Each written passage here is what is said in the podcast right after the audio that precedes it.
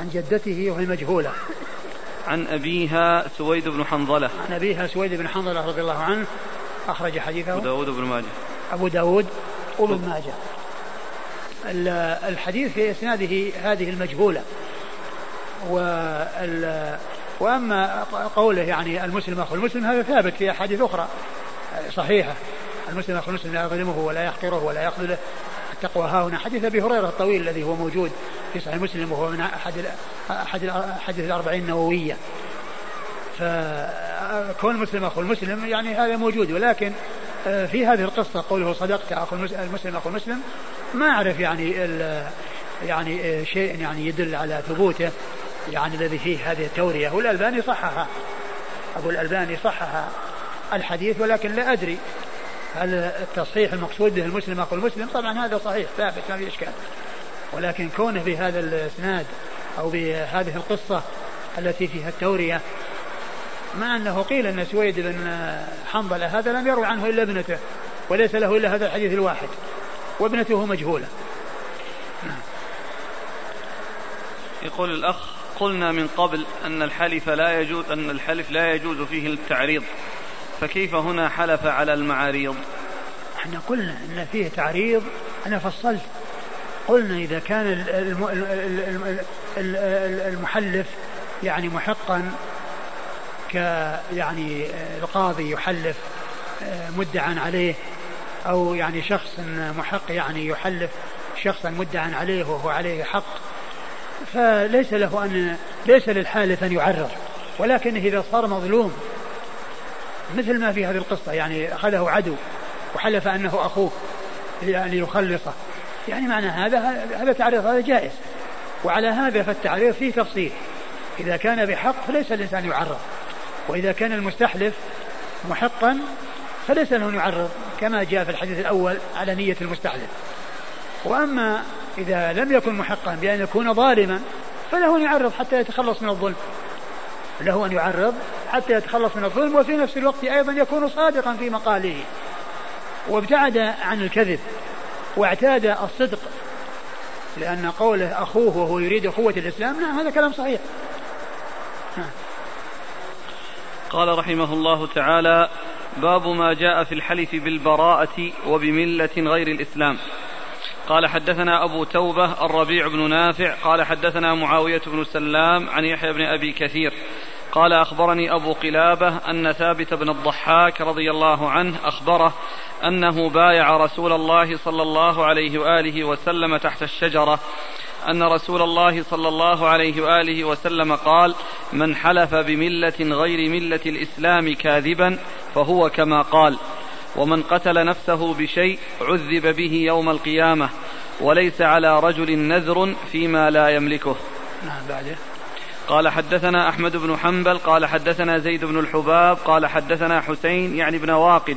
قال حدثني عبيد الله بن قال حدثني عبد الله بن بريدة عن أبيه رضي الله عنه أنه قال قال رسول الله صلى الله عليه وآله وسلم من حلف فقال إني بريء من الإسلام فإن كان كاذبا فهو كما قال وإن كان صادقا فلن يرجع إلى الإسلام إلى الإسلام سالما. ثم ورد أبو داود باب البراءة والحلف بالملة غير الإسلام بأن قال هو يهودي أو هو نصراني إن حصل كذا وكذا أو إن فعل كذا وكذا. آه هذا بقوله ملة غير الإسلام. يعني آه, آه، أو البراءة هو أنه بريء من الإسلام. أورد في ذلك أبو داود حديث إيش؟ حديث ثابت بن الضحاك. حديث ثابت بن الضحاك وهو كان من من بايع تحت الشجرة من أهل بيعة الرضوان. قال صلى الله عليه وسلم من حلف بملة غير ملة الإسلام كاذبا فهو كما قال. من حلف بملة غير ملة الإسلام كاذبا فهو كما قال. يعني معناه يعني فيه آه، زجر وفيه وعيد شديد. وليس معنى ذلك أنه يكون كافرا. أنه يكون كافرا ولكنه آه، تلفظ بكلام خبيث وبكلام قبيح فهو يعني آه، فهو آثم وعليه إثم شديد آه، وسواء كان كاذبا أو صادقا كما يعني سيأتي في الحديث الذي بعد هذا لأن سواء لأن التلفظ بهذا الكلام لا يجوز لا بالصدق لا بكونه صادقا ولا بكونه كاذبا. ولكن بكون يعني كون الإنسان يعني يكذب ويتلفظ مثل هذا فهو سوء إلى سوء وشر إلى شر. يعني آه، إذا كان فيه يعني مثل هذا التلفظ الخبيث سيء ومع ذلك كذب فيكون جمع بين خصلتين ذميمتين يعني كذب ولفظ سيء. وإذا كان صادقا فإن الصدق محمود ولكن اللفظ مذموم. ولكن اللفظ مذموم يعني كونه يتلفظ بمثل هذا الكلام. فمن حلف من حلف بملة غير ملة الإسلام كاذبا فهو كما قال. يعني معناه أنه قال هو يهودي أو هو نصراني إن فعل كذا وكذا أو أن حصل كذا وكذا. قوله كاذبا يعني أن الذي آه يعني أتى بهذا الكلام ليؤكده أنه يعني كذب ليس بصحيح. ولكن حتى لو كان صحيحا فإن الأمر خطير كما سيأتي في الحديث الذي بعد هذا. نعم. ومن قتل نفسه بشيء عذب به يوم القيامة. ومن قتل نفسه بشيء عذب به يوم القيامة والجزاء من جنس العمل.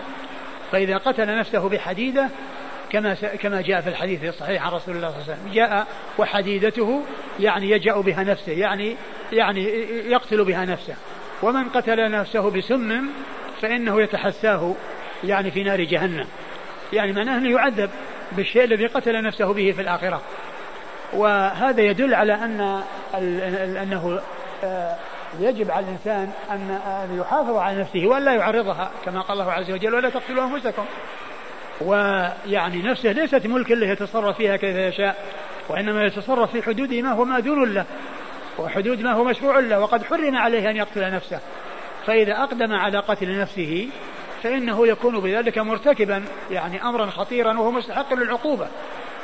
ويعذب بالشيء الذي قتل نفسه به.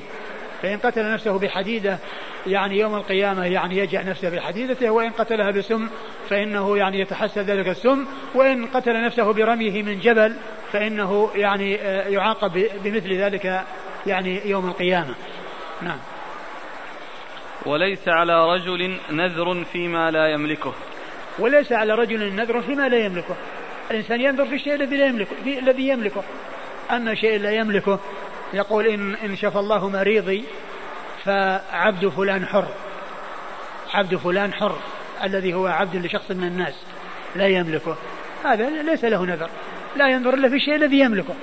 لا يكون النذر إلا بطاعة ويكون فيما يملكه الإنسان. أما شيء لا يملكه الإنسان وليس في ملك الإنسان فإن فإنه ليس للإنسان أن ينذر ولا يعني يسوغ له أن ينذر إلا في الشيء الذي يملكه. والنذر أيضا غير مستحب. الإنسان يعني لا ينبغي له أن ينذر لأن النبي صلى الله عليه وسلم قال إن النذر لا يأتي بخير وإنما يستخرج به من البخيل. وذلك أن الناذر ينذر إن حصل كذا فإنه يحصل كذا.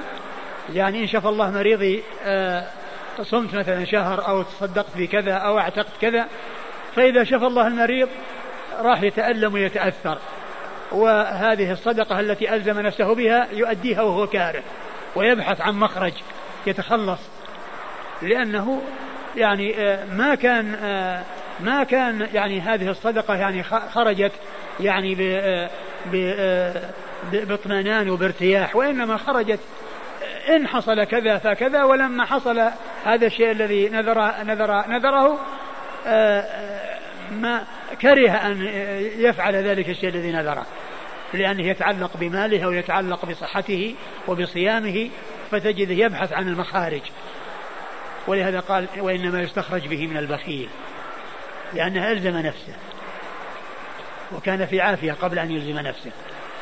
فالنذر يعني غير مرغب فيه ولكنه إذا نذر يلزم الوفاء ويمدح الإنسان على على, على وفائه. كما قال الله عز وجل يوفون بالنذر. يعني بعد أن ينذروا يوفوا ولكن ما ينبغي النذر. الإنسان إذا أراد يتصدق يتصدق بدون أن يعلق صدقته بشيء وبدون أن يعلقها على شيء وإنما يخرجها لله من أول وهلة. أما كونه يلزم نفسه إن حصل كذا ثم إذا حصل ذلك الشيء آه، نفسه كرهت أن يخرج هذا الشيء الذي نذره ويبحث عن المخارج والتخلص من الالتزام بذلك الشيء الذي آه الذي نذره. آه لا نذر الإنسان في ولا نذر الإنسان فيما لا يملك. نعم. قال حدثنا أبو توبة الربيع بن نافع. أبو توبة الربيع بن نافع ثقة أخرج حديث البخاري. أصحاب الكتب إلا الترمذي. نعم. أصحاب الكتب إلا الترمذي. أصحاب الكتب إلا الترمذي. عن معاوية بن سلام. معاوية بن سلام ثقة أخرجه أصحاب كتب الستة. عن يحيى بن أبي كثير. يحيى بن أبي كثير اليمامي ثقة أخرجه أصحاب كتب الستة. عن أبي قلابة. عن أبي قلابة عبد الله بن زيد الجرمي ثقة أخرجه أصحاب كتب الستة. عن ثابت بن الضحاك. عن ثابت بن الضحاك رضي الله عنه وحديث أخرجه أصحاب كتب الستة. في الحديث الثاني عن بريدة رضي الله عنه قال قال رسول الله صلى الله عليه وسلم من حلف فقال إني بريء من الإسلام فإن كان كاذبا فهو كما قال وإن كان صادقا فلن يرجع إلى الإسلام سالما. وهذا يدل على خطورة آه، مثل هذا الكلام سواء كان صادقا أو كاذبا وأنه آثم يعني إن كذب وإن صدق ولكنه إن كذب ينضاف إلى إثم القول الشنيع والقول السيء آه، إثم الكذب. وإذا كان صادقا فإن آه، آه، كونه أتى بهذا اللفظ السيء هو مضرة عليه. هو مضرة عليه وإن كان صادقا لأن اللفظ نفسه شنيع وقبيح. ولا يجوز للإنسان أن أن يأتي به. لا يجوز للإنسان أن يأتي به. ولكنه آثم على كل حال. لأنه إن كان يعني قال إن كان كاذبا نعم. فهو إن كان كاذبا فهو كما قال. فهو كما قال. مثل هنا قال هو يهودي نصراني. نعم. وإن كان صادقا فلن يرجع إلى الإسلام سالما. ولن وإن كان صادقا فلن يرجع إلى الإسلام سالما يعني لن يبقى على على ما كان عليه قبل أن يقول هذه المقالة لأن هذه الكلمة كلمة خبيثة. يعاقب عليها ولو كان صادقا. يعاقب عليها على قولها ولو كان صادقا. نعم. قال حدثنا أحمد بن حنبل. أحمد بن حنبل أحمد بن محمد بن حنبل الشيباني الإمام. ثقة أخرج له آه، ثقة أخرج له أصحاب كتب الستة. عن زيد بن الحباب. عن زيد بن الحباب ثقة. صدوق. صدوق أخرج له. البخاري في القراءة ومسلم وأصحاب السنن. البخاري في القراءة ومسلم وأصحاب السنن. عن حسين يعني بن واقد. حسين يعني ابن واقد وهو ثقة له أوهام أخرج البخاري تعليقا ومسلم وأصحاب السنن. ثقة له أوهام أخرجه البخاري تعليقا ومسلم وأصحاب السنن. عن عبد الله بن بريدة عن أبيه. عن عبد الله بن بريدة عن أبيه وقد مر ذكرهما. عفى الله عنك يقول السائل ألا يكون قوله فلن يرجع إلى الإسلام سالما أمارة على خروجه من الإسلام وكفره بحلفه بملة غير ملة الإسلام؟ ويقول الآخر من حلف بالبراءة من الإسلام هل يقضى بكفره؟ بكفره الأكبر وإن لم يرد حقيقة البراءة؟ آه الذي يبدو أن هذا أنه يعني أن فيه زجر وهو مثل قول الإنسان قال يا كافر وليس كذلك لا حار عليه. يعني ما لا يعني يكون لا يكون الذي قالها كافرا بمجرد كونه قالها لإنسان غير كافر وإنما يعني يعود عليه مغبة ذلك وإثم ذلك. وال آه، وش قال في السؤال الأول؟ الأول؟ السؤال هذا اللي فلن يرجع قوله فلن يرجع الإسلام سالما أمارة على خروجه من الإسلام كما هو معلوم أن أن أن الكلمة الأولى أشد أو ال ال كونه يعني كونه كاذبا أشد من كونه يكون صادقا. ومعلوم أن كونه يعني يقول هذا الكلام ويكذب أسوأ وأعظم من قول من كونه يعني يقول ذلك ويصدق. يعني هذا أخف من ذاك لأن هذا جمع بين خصلتين ذميمتين اللي هو الأول. يعني كونه تكلم بكلام قبيح وكذب وأما هذا تكلم بكلام صحيح وصدق. نعم. وهذا يقول ما الذي يصرف الحديث عن ظاهره في أن من حلف بغير ملة الإسلام فهو كما قال؟ لأن يعني هذا من جنس أحاديث الوعيد التي فيها آه، التهديد والتخويف ومثل مثل المثال الذي ذكرت. من قال يا أخي يا كافر فقد آه، إن كان كذلك وإلا حار عليه وإلا كان يعني آه، هو يعني مثله. في قوله صلى الله عليه وسلم ومن قتل نفسه بشيء عذب به يوم القيامة. جاءت الأسئلة منها ما هو الموقف الصحيح تجاه ما نسمعه مما يسمى بالعمليات الاستشهادية أو الانتحارية في مقابلة الكفار. هل يثنى على هذه الأعمال أم أننا نحذر منها؟ والآخر يقول هناك بعض الناس من يقول إن الذي يفجر نفسه مع مجموعة من الكفار يكون شهيدا. فهل هذا صحيح؟ الله تعالى يقول ولا تقتلوا أنفسكم. ومعلوم أن من فعل يعني ذلك فإنه قاتل لنفسه. من فعل ذلك قاتل لنفسه. فقتال الكفار لا أعدى مأذون فيه ولكن كون الإنسان يقتل نفسه غير مأذون فيه. فقتلهم يكون بغير قتل النفس. وأما كونه يقتلهم بقتل نفسه فإن فإن ذلك غير سائغ وهذا لا يقال له استشهاد وإنما يقال له انتحار وقتل نفس. وهل الذي يشرب الدخان ويكون سببا في موته يعتبر قاتلا لنفسه ويعذب به يوم القيامة في النار؟ محتمل لأنه إذا كان قتل نفسه بالدخان وبأي شيء فإنه يعذب لأن قول من قتل نفسه بشيء عذب به يوم القيامة عام. من قتل نفسه بشيء عذب به يوم القيامة. نعم. قال رحمه الله تعالى باب الرجل يحلف ألا يتأدم. قال حدثنا محمد بن عيسى قال حدثنا يحيى بن العلاء عن محمد بن يحيى بن حبان عن يوسف بن عبد الله بن سلام رضي الله عنهما أنه قال رأيت النبي صلى الله عليه وآله وسلم وضع تمرة على كسرة فقال هذه إدام هذه. ثم ورد أبو داود هذه الترجمة وهي قوله باب الرجل. يحلف يحلف الا يتأدم. يعني معناه أنه إذا حلف الا يتأدم أي أن لا يستعمل إداما ثم إنه استعمل يعني إداما آه، يعني آه، فيكون قد حنث فتلزمه الكفارة لكن ما هو الإدام؟ آه، الحديث أبو داود ما أورد حديثا في في حلف وعلى على إدام وإنما فيه ذكر شيء فيه تسمية التمر أنها إدام. تسمية التمر بأنه إدام. ومعنى ذلك أنه أن أن أن أنه إذا أضاف إلى إضافة إلى إلى إلى الخبز الذي هو الطعام يعني تمر فإنه يعتبر إدام له. والمشهور أن الإدام هو مثل الزيت ومثل السمن ومثل اللحم ومع ذلك هو هو الذي يؤتدم به. وسواء كان مخلوطا مع مع الطعام أو متميزا عنه.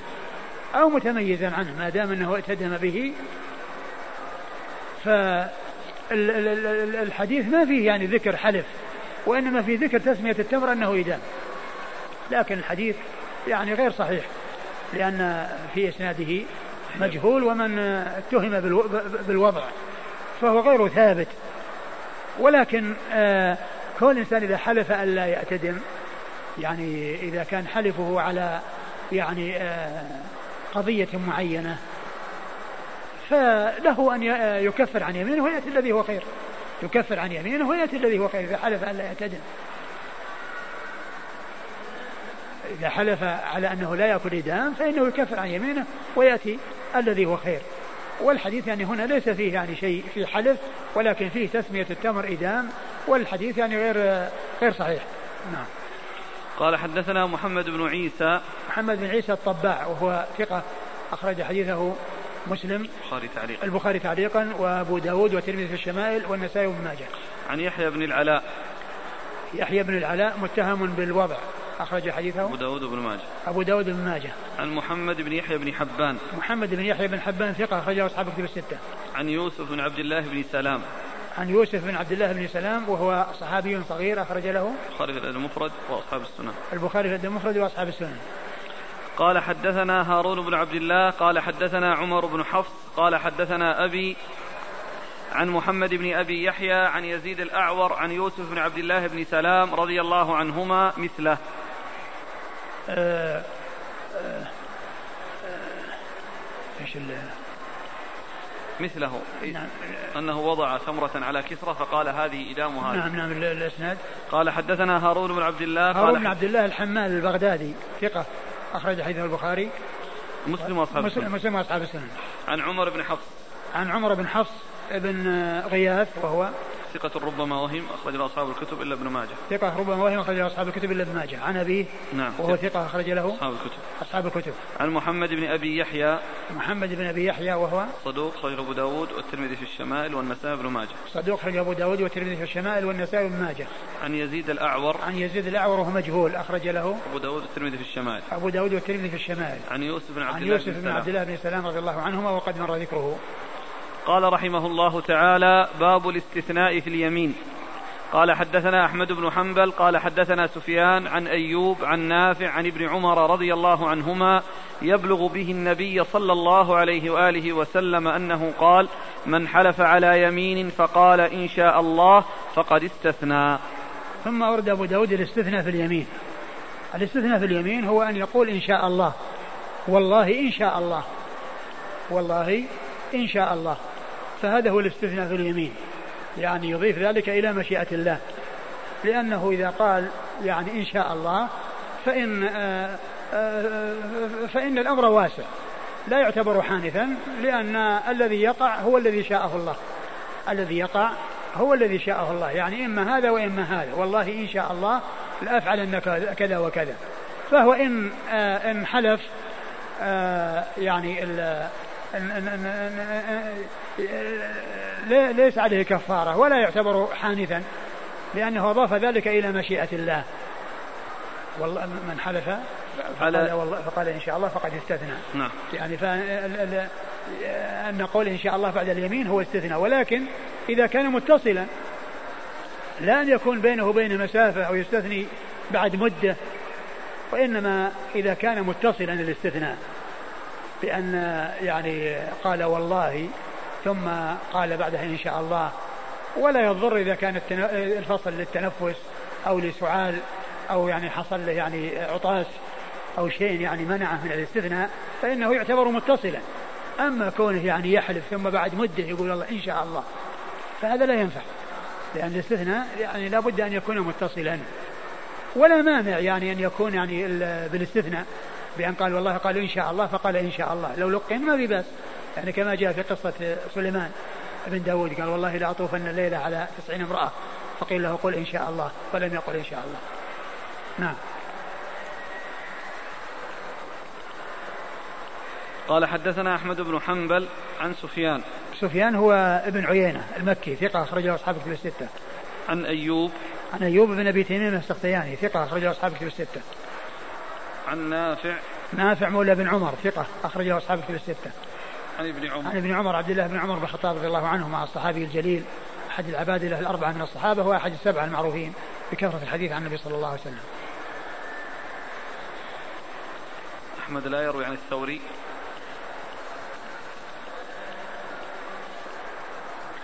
لا ما يروي عنه. أقول ما يروي عنه لأن الثوري متقدم توفي سنة 161 والإمام أحمد آه، عمرة الشيخ كم عمرة؟ وتوفي 241 يعني بين بين وفاتيهما 81 سنة. 81 سنة. قال حدثنا محمد بن عيسى ومسدد وهذا حديثه قال حدثنا عبد الوارث عن أيوب عن نافع عن ابن عمر رضي الله عنهما قال قال رسول الله صلى الله عليه وسلم من حلف فاستثنى فإن شاء رجع وإن شاء ترك غير حنث. أعد أعد. قال حدثنا محمد بن عيسى ومسدد وهذا حديثه. قال حدثنا عبد الوارث عن أيوب عن نافع عن ابن عمر رضي الله عنهما أنه قال قال رسول الله صلى الله عليه وآله وسلم من حلف فاستثنى فإن شاء رجع وإن شاء ترك غير حنث. ثم أورد أبو داود حديث ابن عمر رضي الله تعالى عنهما أنه أن النبي صلى الله عليه وسلم قال من من حلف فاستثنى. نعم. يعني قال إن شاء الله فإن شاء رجع. فإن شاء رجع عن اليمين وإن شاء فعل. ترك غير حنث. فإن شاء رجع. نعم. وإن شاء ترك. فإن شاء رجع. وإن شاء ترك. نعم. يعني لم يعني يعني لا يعتبر ذلك حنث ولا يعتبر حنثا سواء يعني آه، آه، فعل أو لم يفعل. نعم. قال حدثنا محمد بن عيسى ومسدد. محمد بن عيسى ومسدد مر ذكرهما. قال وهذا حديثه. يعني حديث مسدد اللي هو الشيخ الثاني. قال حدثنا عبد الوارث. عبد الوارث بن سعيد العنبري ثقة أخرجه أصحاب الكتب الستة. عن أيوب عن أيوب عن نافع عن ابن عمر. عن عمر وقد مر ذكرهم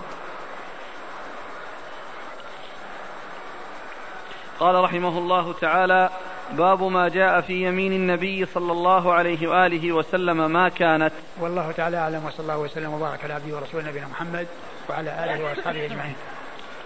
جزاكم الله خيرا وبارك الله فيكم ونفعنا الله بما قلتم. يقول السائل ما هي كيفية صيغة الحلف بالأمانة؟ وهل قول الرجل بأمانة يعني بصدق هل فيها شيء؟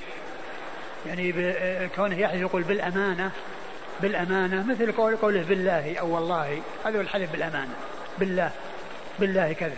وأما إذا قال يعني آآ آآ آآ يخاطب صاحبه يعني أن هذا يعني آآ أنك صادق فيما قلت وأنك أمين ولم ولم يقل بالأمانة أو بأمانة يعني حلف.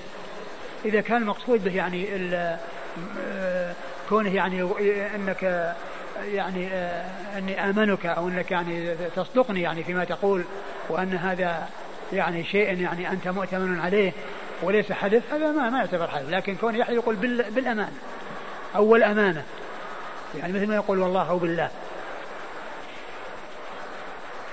الأخير يا شيخ الإجابة الأخيرة إذا كان يعني مقصده تصديق. نعم. إذا كان يقصد التصديق قال له بأمانة يعني بصدق. يعني يصدقني؟ أي هذا ما, ما بس إذا قال أمانة يعني أو آه يعني أمانتك يعني أنك تصدقني هذا ما, ما يعتبر حديث طيب. حديث عائشة المرفوع رواه من هو دون من وقفه. ألا يمكن أن يكون رفعه خطأ من بعض الرواة وأن الصواب مع من وقف؟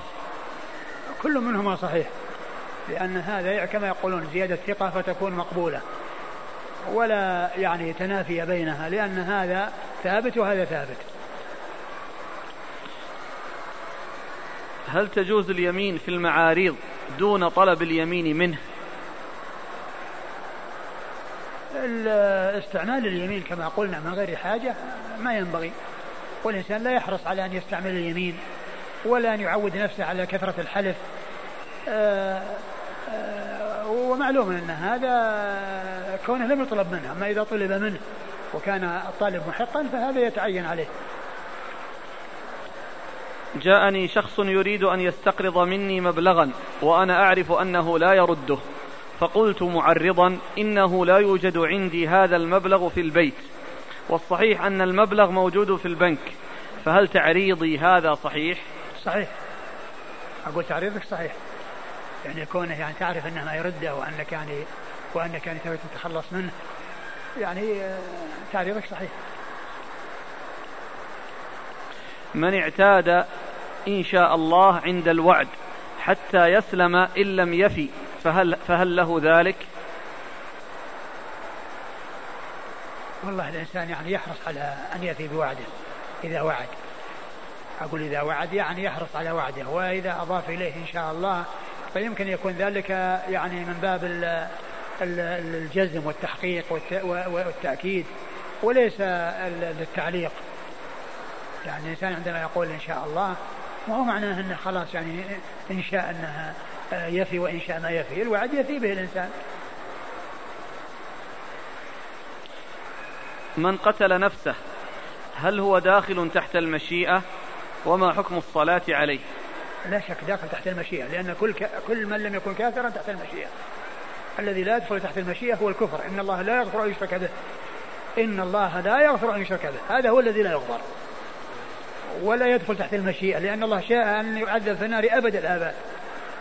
وأن لا يخرج منها أبدا وأما ما دون الشرك فهو تحت المشيئة. إن شاء عفى عن صاحبه وتجاوز ولم يعذبه وإن شاء عذبه ولكنه إذا عذبه لا يخلده بالنار. لا يخلده في النار وإنما يخرجه منها ويدخله الجنة. فكل من مات غير مشرك ودخل النار فإنه لا بد أن يخرج منها ويدخل الجنة. وقد لا يدخل النار إذا تجاوز الله عنه وعفى إذا تجاوز الله عنه وعفى فإنه لا يدخل النار. صلى عليه. الصلاة يصلى عليه ولكن يمكن يعني إذا كان تخلف عن الصلاة عليه يعني بعض من لهم شأن ومن لهم منزلة ويكون في ذلك ردع وزجر فإن ذلك ينبغي. وأما كون الصلاة تترك عليه نهائيا لا تترك عليه يصلى عليه. لا يترك بدون صلاة ولكن يصلى عليه ولكن يمكن أن يتخلف عن الصلاة عليه يعني آه، آه، من له شأن ومن له منزلة حتى يكون ذلك مؤثر ورادع يعني للناس. عن أن يقعوا في مثل ذلك حتى لا يمتنع عن الصلاة عليهم من آه، فيه خير. نعم. ما مدى صحة القصة التي فيها أن النبي صلى الله عليه وآله وسلم لقيه المشركون فقالوا له من أي قبيلة أنتم؟ فقال نحن من ماء ما أعرف لا أدري. وما مدى صحة حديث ابن عباس رضي الله عنهما من حلف واستثنى لم يحنث؟ ولو بعد عام. ما ما أعتقد أن هذا يصح عن ابن عباس. يعني لأن كونه يعني يستثني بعد عام إذا كل يمين يمكن يتخلص منها. ما يبقى يمين ما يبقى يمين مكفرة أبدا. ما دام أنه يعني بعد مدة طويلة يقول إن شاء الله إذا إذا الرسول صلى الله عليه وسلم كيف يعني يقول من حلف على يمين فرأى غيرها خيرا منها. في شيء يخلص منها وهي كلمة إن شاء الله. أقول كلمة إن شاء الله يأتي بها بعد مدة فما ما أدري عن صحته ما أعتقد أنه يصح عن ابن عباس. لقال داود إن شاء الله ما ضرب امرأته. ها؟ لقال داود إن شاء الله ما ضرب امرأته. فخذ بيدك ضغثا واضرب فاضرب به أي نعم لو, لو كان هذا لحصل هذا الشيء. هل النذر يغير من قضاء الله؟ لا لا يغير من قضاء الله. الذي قضاه الله وقدره يقع. والنذر آآ آآ كما هو معلوم إن حصل كذا فعلت كذا. الذي قدره الله أن هذا أنه يعني يشفى مريضه وما يشفى هذا شيء قد كتبه الله أنه يحصل له شفاء وما يحصل له شفاء. فالقضاء والقدر والذي كتب في اللوح المحفوظ لا يغيره. كل إنسان ينذر وإنما الذي قضاه الله وقدر قدره واقع. يعني إن قدروا إن كان في قضاء الله وقدره أنه يشفى مريضه شفي وإن كان في قدر الله أن مريضه يموت مات. من نذر أن يصوم ثلاثة أيام كلما عصى الله ولم يستطع هل يمكنه الرجوع في النذر وما هي الكفارة؟ يمكنه أقول يمكنه يعني آه اللهم إلا إذا يعني كثرت عليه وصار يعني كثرتها يعني يؤثر عليه بأن يكون يعني مثل صيام الدهر لكثرته ولتجمعه عليه فيعني النذر كفارة كفارة يمين. لكن الإنسان عليه أنه يعني يلتزم بالشيء الذي بالشيء الذي التزمه من أول وهلة. ما هو يروح يعني يهمل ثم بعد يتجمع عليه يعني أشهر وكان ما يستطيع. قال راح يبحث عن مخرج. نعم. ما صحة حديث سياحة أمتي الجهاد. ما أعرف ما أعرف عنه شيئا. هل يجوز للطالب أن يخرج من فصله إلى غير فصله لحضور مجلس يحسبه أنه أحسن من الحصة في الفصل؟ لا ليس له ذلك. لأن المسؤولون الذين رتبوا هذه الفصول وأتوا بالمدرس ليدرس يعني في هذا المكان على الطلاب الذين خصص لهم المدرس أو خصص لهم هذا هذا الدرس ويعني كلف المدرس بأن يحضر أن يلتزموا بالحضور ولا يذهبوا إلى شيء آخر. لأن هذا لأن هذا هو المطلوب منهم وهذا هو الشيء الذي آه، آه، بني عليه يعني يعني آه، تنظيم الدراسة. ليس الإنسان المخير وإلا يمكن كل واحد يفعل هذا يبقى المدرس ما أحد. هل يجوز للعروس أن ترتدي الفستان الأبيض المخرز بخرز سكري ليلة العرس؟ الابتعاد عن الشيء الأشياء المستوردة والتقليد تقليد الأعداء والكفار يعني حيث يكون هذا من من عاداتهم ومن أفعالهم يعني هذا هو هو المطلوب. هل هناك فرق بين من حكم بغير ما أنزل الله في مسألة واحدة وبين من وضع قوانين تخالف شرع الله عز وجل يرجع إليها؟ آه إذا كان آه حكم بمسألة واحدة مستحلا يعني ذلك وأن هذا حلال فهو كفر. وكذلك إذا يعني حكم في مسائل كثيرة أو أو يعني آه، مسائل يعني مثلا عديدة وهو مستحل لذلك فهو كفر. وإن كان آه، وضع يعني هذه النظم معتقدا بأن الشريعة ما تصلح وأن النظم اللي تصلح فهذا كفر. أما إذا كان يعتقد أنه مخطئ وأنه آثم وأنه يعني آآ آآ على خطأ وأن عمله غير صحيح. فهذا كما هو معلوم كفر دون كفر ولا فرق بين مسألة ومئة مسألة. ذكرنا أن الكذبات التي قالها إبراهيم الخليل صلى الله عليه وسلم من باب المعاريض فلماذا يعتذر بهذه الكذبات عن مقام الشفاعة العظمى يوم القيامة؟ لا لأن يعني الأنبياء يعني كما هو معلوم هم أفضل الناس وهم أعلى الناس. فإن ال يعني ال الشيء وإن كان يعني ليس على حقيقته ولكنهم يعني يرون أن ذلك يعني عظيما. وإن كان يعني يسوغ لهم يعني ذلك وأنه من باب المعاريض هذا من كماله رضي الله عنه عليه الصلاة والسلام. وهو خليل الرحمن الذي اتخذه الله خليلا. يعني هذا من يعني من كماله وتواضعه لله عز وجل. نعم. متى يقال إذا قال إذا سمع المؤذن وأنا أشهد أن محمدا رسول الله رضيت بالله ربا وبالإسلام دينا وبمحمد رسولا. عند الشهادة أن محمد رسول الله. قول بعض السلف أنه أصبح يكره الحق ويحب الفتنة ويصلي بغير وضوء يعني الموت والأولاد والصلاة على النبي صلى الله عليه وسلم. فهل هذه تعتبر من المعاريض؟ وهل يجوز حكاية مثل هذه الأقوال؟ والله يعني مثل مثل هذه الأشياء يعني آه هي آه كما هو معلوم بعد تضويحها وبيانها يتبين أن صاحبها يعني ليس كما يتبادر إلى السامع ولكن يعني كون الإنسان يعني يبتعد عن مثل ذلك ويعود نفسه يعني السلامة من مثل هذا الكلام لا شك أنه خير. يقول لدي زوجة وإذا طلبتها للفراش لا تأتي ولو خوفتها فماذا يجب علي؟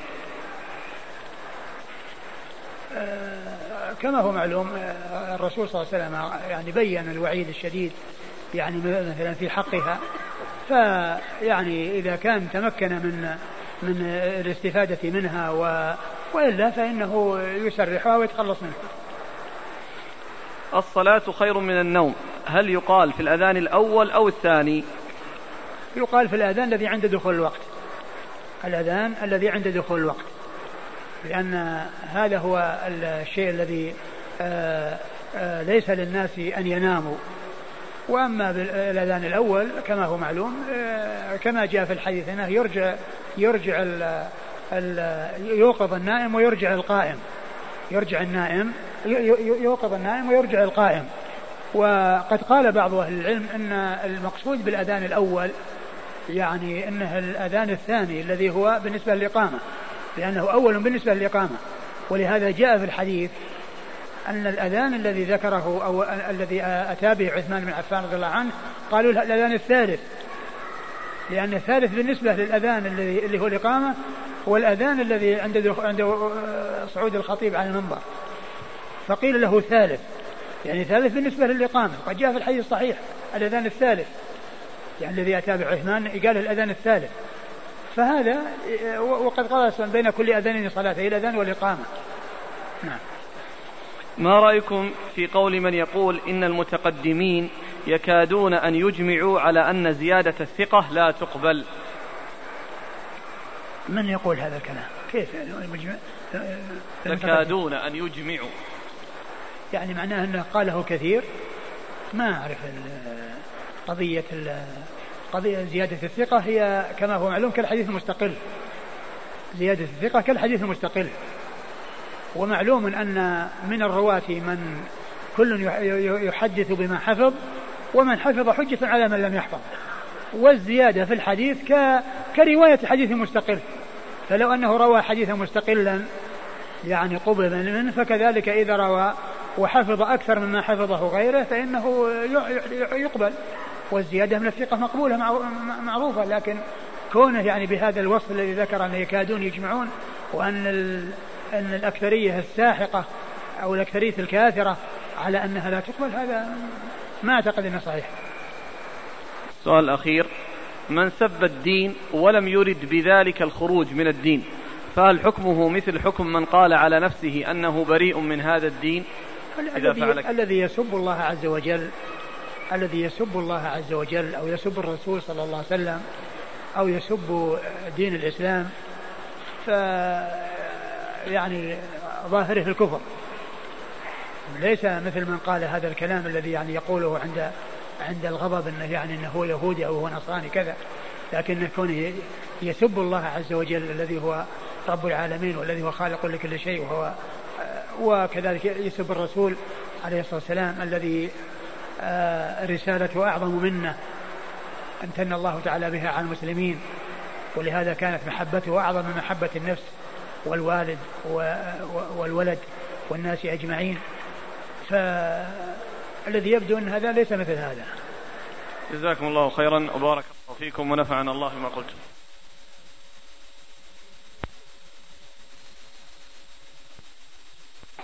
بسم الله الرحمن الرحيم. الحمد لله رب العالمين والصلاة والسلام على عبد الله ورسوله نبينا محمد وعلى آله وصحبه أجمعين أما بعد. قال الإمام أبو داود السجستاني رحمه الله تعالى باب ما جاء في يمين النبي صلى الله عليه وآله وسلم ما كانت.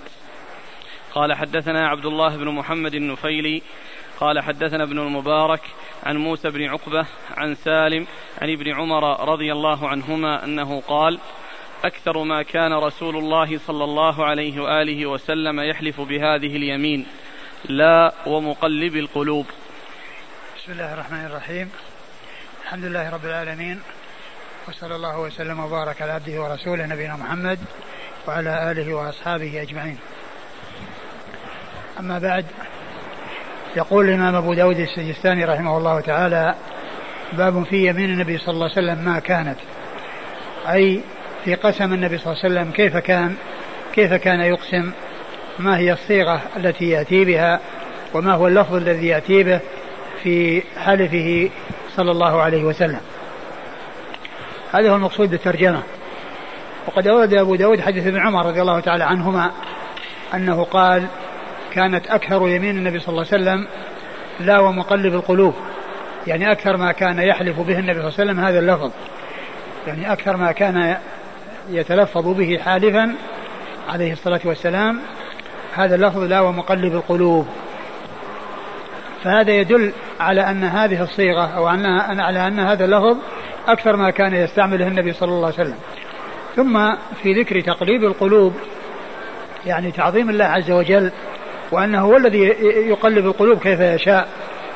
ف يعني يحولها من الضعف إلى القوة ومن القوة إلى الضعف ومن الإيمان الكفر ومن الكفر إلى الإيمان. فهو الذي يتصرف كيف يشاء وهو الذي يقلبها كيف يشاء. فكان أكثر يمينه عليه الصلاة والسلام وأكثر حلفه بهذه الصيغة التي هي قوله عليه الصلاة والسلام لا ومقلب القلوب. ثم إن كلمة لا يعني يقصد بها في في نفي شيء يعني ثم الحلف بعد ذلك. وقد يعني يأتي اليمين بدون أن يسبقه لا. ولكن آآ آآ يعني إذا كانت على نفي أو كانت في كذا فإنه آه، تتقدم كلمة لا على الحلف. مثل آه، الذي مر في لغو اليمين لا والله وبلا والله. نعم. قال حدثنا عبد الله بن محمد النفيلي. عبد الله بن محمد النفيلي ثقة أخرج له البخاري وأصحاب السنن. عن ابن المبارك. عن ابن المبارك عبد الله بن المبارك المروزي وهو ثقة أخرج له أصحاب الكتب الستة. عن موسى بن عقبة. موسى بن عقبة البدني وهو ثقة أخرج له أصحاب الكتب الستة. عن سالم. عن سالم بن عبد الله بن عمر بن الخطاب رضي الله تعالى عنهما وهو آه، رحمه الله وهو وهو ثقة فقيه من فقهاء المدينة السبعة في عصر التابعين على أحد الأقوال الثلاثة في السابع منهم وحديثه أخرجه أصحاب الكتب الستة. عن ابن عمر عن أبيه عن أبيه عبد الله بن عمر رضي الله تعالى عنهما الصحابي الجليل أحد العبادلة الأربعة من الصحابة وأحد السبعة المعروفين بكثرة الحديث عن النبي صلى الله عليه وسلم. قال حدثنا أحمد بن حنبل قال حدثنا وكيع قال حدثنا عكرمة بن عمار عن عاص بن شميخ عن أبي سعيد الخدري رضي الله عنه أنه قال كان رسول الله صلى الله عليه وآله وسلم إذا اجتهد في اليمين قال والذي نفس أبي القاسم بيده ثم ورد أبو داود حديث آه، أبي سعيد, سعيد. أبي سعيد الخدري رضي الله عنه أن النبي صلى الله عليه وسلم كان إذا اجتهد في اليمين قال آه والذي نفس والذي نفس أبي القاسم بيده والذي نفس أبي القاسم بيده. قوله اجتهد يعني اهتم يعني في اليمين و فإنه يأتي بها بهذه الصيغة. وكونه عليه الصلاة والسلام يحلف بأن يقول والذي نفسي بيده هذا شيء كثير كثير في, في الأحاديث يأتي عن النبي صلى الله عليه وسلم أنه يحلف بهذا الحلف مؤكدا الشيء الذي يريد تأكيده بأن يقول والذي نفسي بيده أو والذي نفس محمد بيده.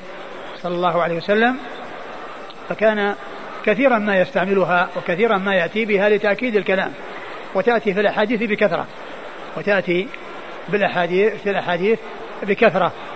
وهنا قال أنه كان إذا اجتهد في اليمين يعني معناها اهتم بها يأتي بها بهذه الصيغة التي هي قوله والذي نفس أبي القاسم بيده آه، صلى الله عليه وسلم.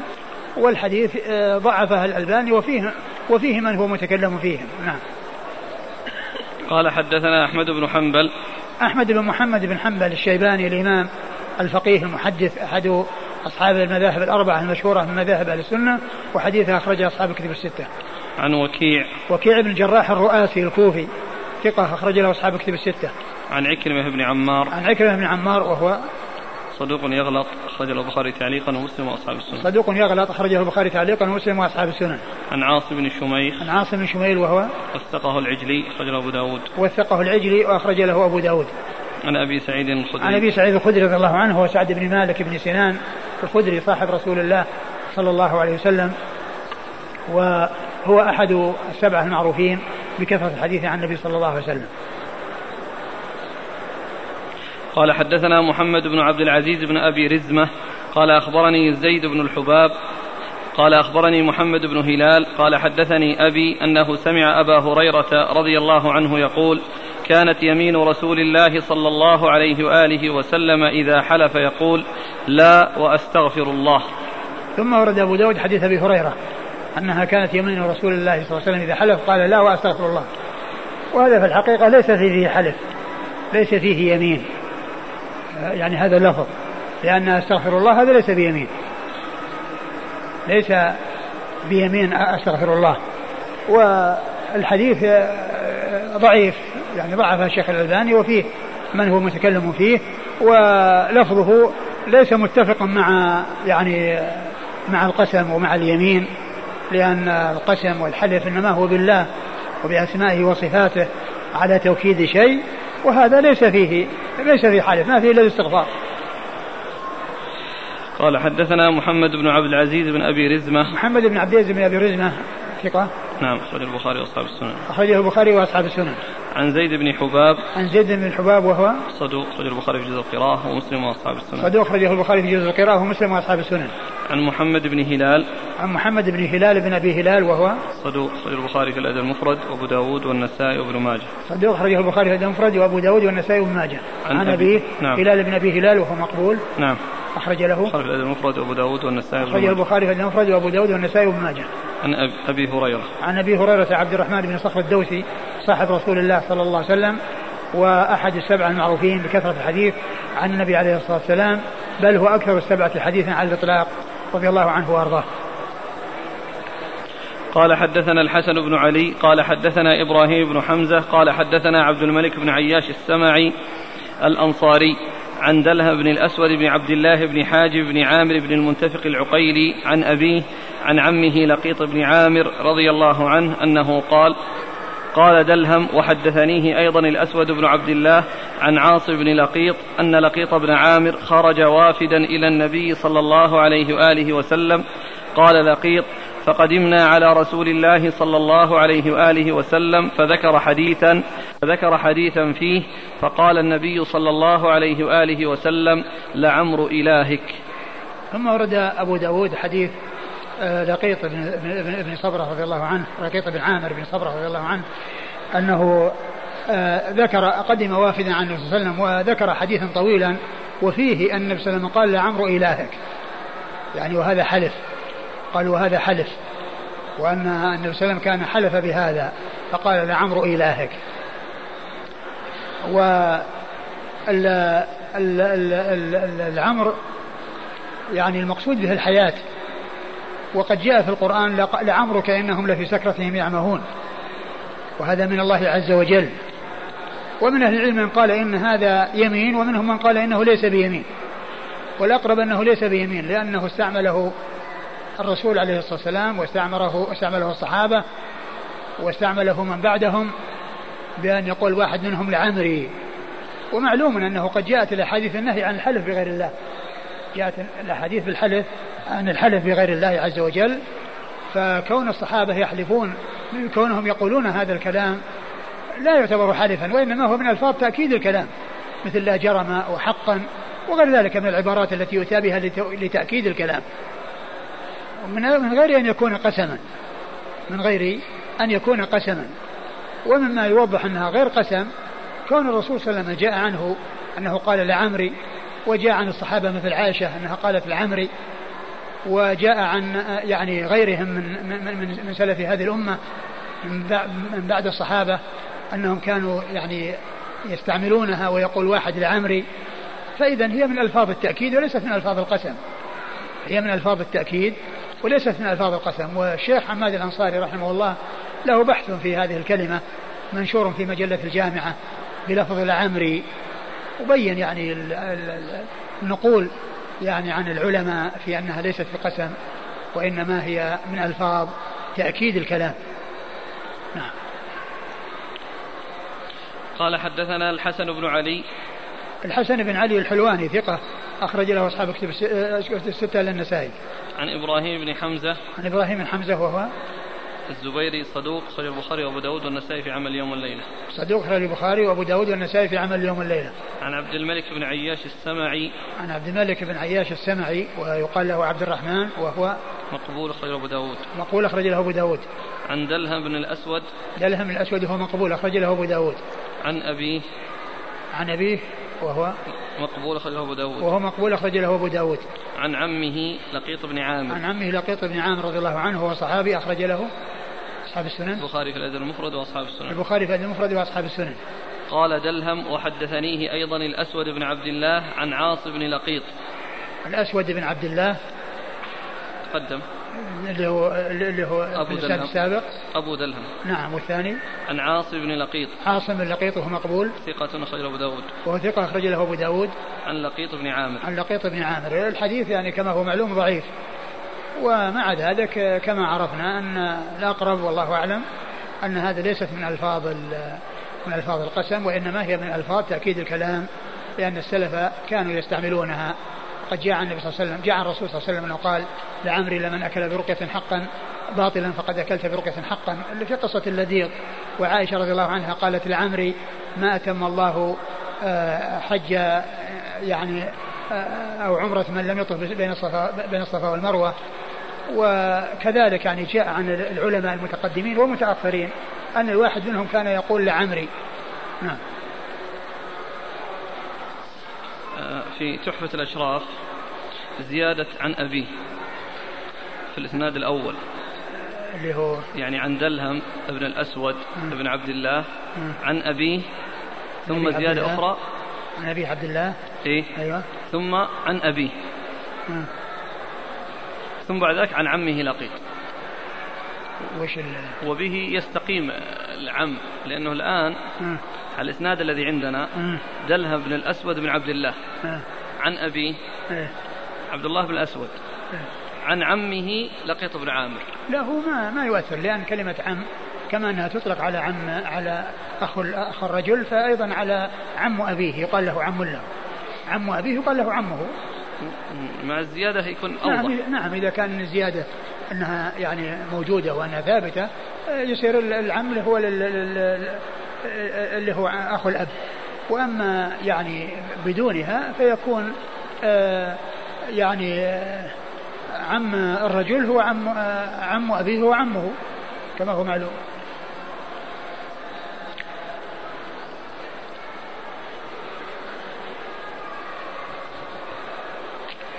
لكن الإسناد يعني كما هو معلوم به أقول به يعني يعني عدة أشخاص متكلم فيها. وهذا إذا زاد يزيد الضعف لأنه مجهول ها؟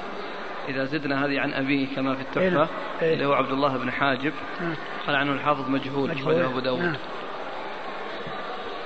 قال رحمه الله تعالى باب في القسم هل يكون يمينا قال حدثنا أحمد بن حنبل قال حدثنا سفيان عن الزهري عن عبيد الله بن عبد الله عن ابن عباس رضي الله عنهما أن أبا بكر رضي الله عنه أقسم على النبي صلى الله عليه وآله وسلم فقال له النبي صلى الله عليه وآله وسلم لا تقسم.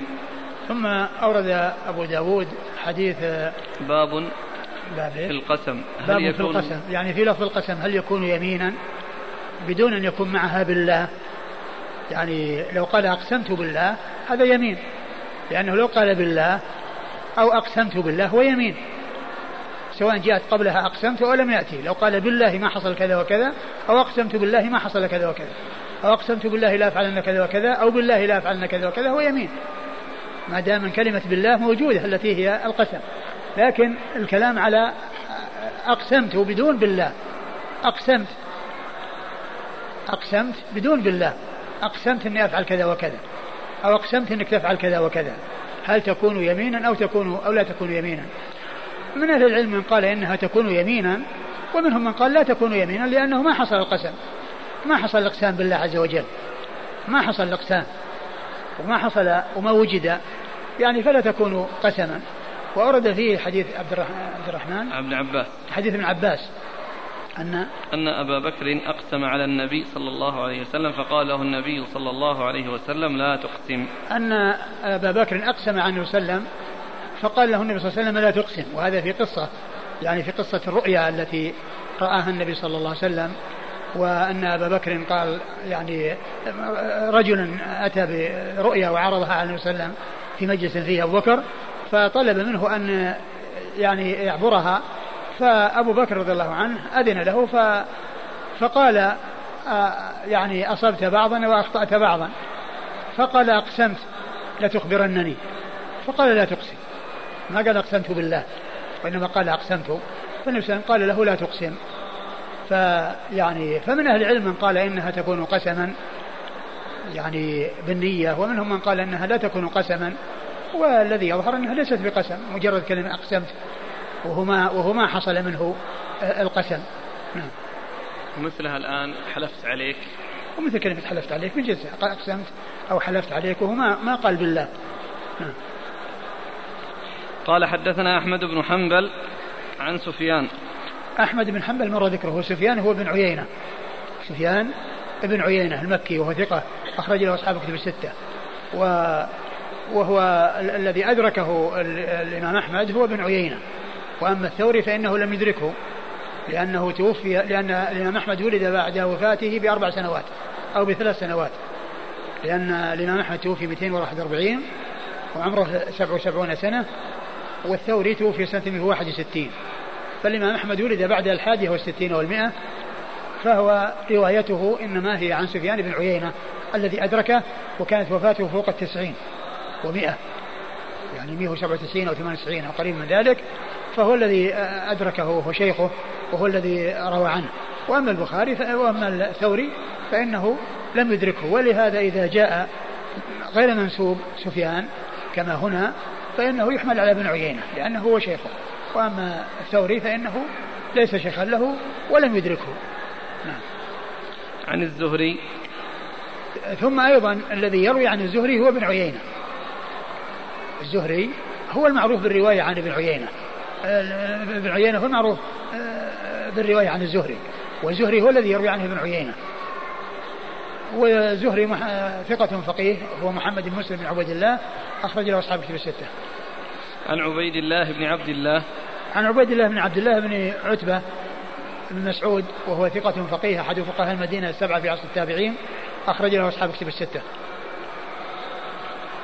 عن ابن عباس. عن ابن عباس عبد الله بن عباس بن عبد المطلب ابن عم النبي عليه الصلاة والسلام وأحد العبادلة الأربعة من الصحابة الكرام رضي الله عنه عنهم وأرضاهم وهو أحد السبعة المعروفين بكثرة الحديث عن النبي عليه الصلاة والسلام. يقول السائل إن قصد في قلبه اليمين وقال أقسمت. فهل تعتبر يمين؟ والله ما دام أنه ليس فيه يعني ما ليس فيه بالله ما يعتبر قسم. قال حدثنا محمد بن يحيى بن فارس قال حدثنا عبد الرزاق قال ابن يحيى وكتبته من كتابه. قال أخبرنا معمر عن الزهري عن عبيد الله عن ابن عباس رضي الله عنهما أنه قال كان أبو هريرة رضي الله عنه يحدث أن رجلا أتى رسول الله صلى الله عليه وآله وسلم فقال إني أرى الليلة فذكر رؤيا فعبرها أبو بكر. قال فقال النبي صلى الله عليه وآله وسلم أصبت بعضا وأخطأت بعضا. فقال أقسمت عليك يا رسول الله بأبي أنت لتحدثني ما الذي أخطأت؟ فقال له النبي صلى الله عليه وسلم لا تقسم. وهذا مثل الذي قبله. آه، آه، إلا أن فيه يعني آه، كون القصة في قصة, قصة رؤيا وأنه يعني حصل تعبيرها من أبي بكر وأن النبي عليه الصلاة والسلام قال له أصبت شيئا وأخطأت شيئا. وأنه قال أقسمت عليك بأبي يا رسول الله لا تخبرنني وهنا بأبي ليس قسما يعني وإنما تفدية يعني يعني أقسمت عليك يعني أنت مفدي بأبي وأمي أو بأبي أن تخبرني. فمثل هذا إذا جاء فهو من قبيل التفدية لا من قبيل من قبيل الحلف. آه، والرسول صلى الله عليه وسلم قال له لا تقسم. نعم. قال حدثنا محمد بن يحيى بن فارس. محمد بن يحيى بن فارس الزهلي ثقة أخرج له البخاري وأصحاب السنن عن عبد الرزاق. عبد الرزاق بن همام الصنعاني اليماني ثقة أخرج له أصحابه في الستة. قال ابن يحيى وكتبته من كتابه. قال ابن يحيى وكتبته من كتابه نعم. قال أخبرنا معمر. معمر ابن راشد الأزدي البصري ثم اليماني ثقة أخرجه أصحاب في الستة. عن الزهري عن عبيد الله عن ابن عباس. عن الزهري مر ذكره عن عبيد الله عن عباس وقد مر ذكرهم. هنا من مسند ابن عباس أو أبي هريرة قال كان أبو هريرة يحدث أن رجلا أتى رسول الله صلى الله عليه وسلم فقال إني أرى الليلة فذكر رؤيا فعبرها أبو بكر هذا حديث أبي هريرة نعم. يعني الأول عن ابن عباس والثاني عن أبي هريرة قال حدثنا محمد بن يحيى بن فارس قال أخبرنا محمد بن كثير قال أخبرنا سليمان بن كثير عن الزهري عن عبيد الله عن ابن عباس رضي الله عنهما عن النبي صلى الله عليه وآله وسلم بهذا الحديث لم يذكر القسم زاد فيه ولم يخبره ثم أورد الحديث من طريق أخرى عن ابن عباس وقال إنه لم يذكر القسم ما يعني قال أقسمت ولم يخبره. يعني نص على أنه لم يخبره يعني بالتعبير أو الذي الذي أراده أبو بكر يعني من أنه آه، طلب منه أن يخبره. وفي بعض الروايات السابقة أقسم فقال أقسمت عليك لا تخبرنني يعني بالتعبير الذي يعني بالذي أخطأت به. والرسول صلى الله عليه وسلم ما أخبره و وفي اللفظ المتقدم قال لا تقسم. ومعلوم أن الأخبار ما ما حصل ولا ولا جاء شيء يدل على حصوله. ولعل يعني في الإخبار به شيء من المضرة فمن أجل ذلك لم يخبر به النبي صلى الله عليه وسلم. لم يخبره النبي صلى الله عليه وسلم لأن الحديث يعني آه، الرجل الذي قال يعني رأيت آه، آه، أن السماء تنطف يعني زيتا وسمنا وأن الناس يعني متكففون فمنهم المستقل والمستكثر ورأيت يعني آه، آه، سببا السماء فعلى به رجل علوت به ثم على رجل ثم على إلى آخره. فالرسول صلى الله عليه وسلم ما, ما أخبره وإنما قال لا تقسم. نعم. قال حدثنا محمد بن يحيى بن فارس عن محمد بن كثير. محمد بن كثير هو؟ ثقة أخرج أصحاب الكتب. ما أدري محمد بن كثير العبدي؟ العبدي نعم. وجدته من العبدي. تهذيب تهذيب الكمال. أي نص عليه؟ إيه؟ على هو اللي يروي عن لا بس فيه واحد بن كثير ثاني يحيى بن كثير ثاني. محمد بن كثير ثاني. آه يعني فيه في التقريب فيه. إيه؟ لكن لما رجعنا تهذيب الكمال في ذكر التلاميذ أنه يروي عن أخيه سليمان بن كثير. هو أبو داود يروي عنه مباشرة. محمد بن كثير يروي عنه مباشرة. وكثيرا ما يأتي الذكر يعني أنه يروي عنه. إلا محمد بن كثير. فلا أدري هل محمد بن كثير هذا أو شخص آخر.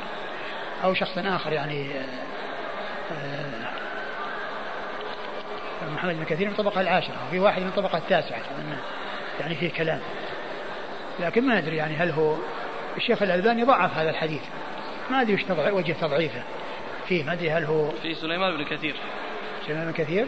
اللي هو أخو محمد بن كثير. نعم وش وش قال فيه وش قال, قال لا بأس به في غير الزهري. وهو ما يروي عن الزهري. لا يروي عن الزهري. الزهري هنا إيه. إيه نعم يمكن. هنا يروي عن الزهري؟ نعم. إيه نعم. يمكن يمكن هذا هو السبب. لكن ما أدري هل هو ذاك محمد بن كثير العبدي. هذه لأن هذا عبدي أيضا سليمان بن كثير. هذه القرينة يقول في الترجمة. أه. قالوا يروي عن أخيه سليمان بن كثير. يروي عن أخيه؟ إيه. إيه. وهذا سليمان بن كثير اللي يروي عن الزهري تلميذ إيه. الزهري. طيب يعني نعم يمكن. محمد بن كثير يعني كان يأتي ذكره هو عبدي و... وأخرج حديث أصحاب كتب الستة. وسليمان بن كثير هو العبدي لا بأس به في غير الزهري لا بأس به في غير الزهري نعم. أخرجه أصحاب الكتب. أخرجه أصحاب الكتب الستة. عن الزهري عن عبيد الله عن ابن عباس. نعم. السائل يقول إذا ما الفائدة في قول النبي صلى الله عليه وسلم لأبي بكر لا تقسم إذا كان ليس معناها القسم؟ يعني معناه أنك لا لا تفعل. أقول لا تفعل. وكان يعني قال أقسمت يعني لا تقسم يعني لعله يعني يريد أنه لا يحلف في المستقبل. قال رحمه الله تعالى باب في من حلف على طعام لا يأكله.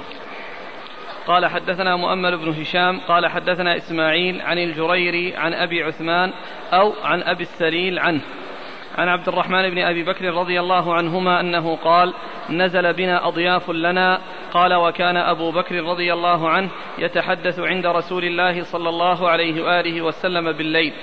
فقال لا أرجعن إليك حتى تفرغ من ضيافة هؤلاء ومن قراهم. فأتاهم بقراهم فقالوا لا نطعمه حتى يأتي أبو بكر. فجاء فقال ما فعل أضيافكم؟ أفرغتم من قراهم؟ قالوا لا. قلت قد أتيتهم بقراهم.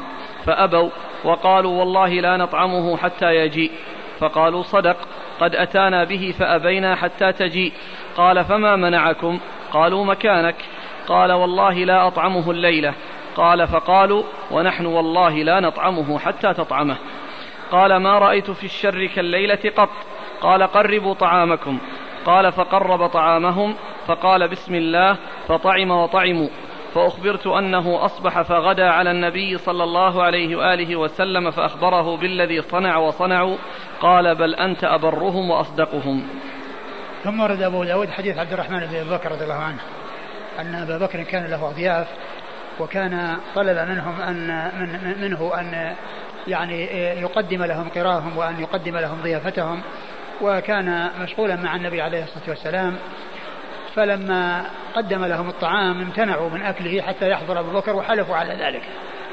فلما جاء أبو بكر وقال هل قدمتم القراء للأضياف؟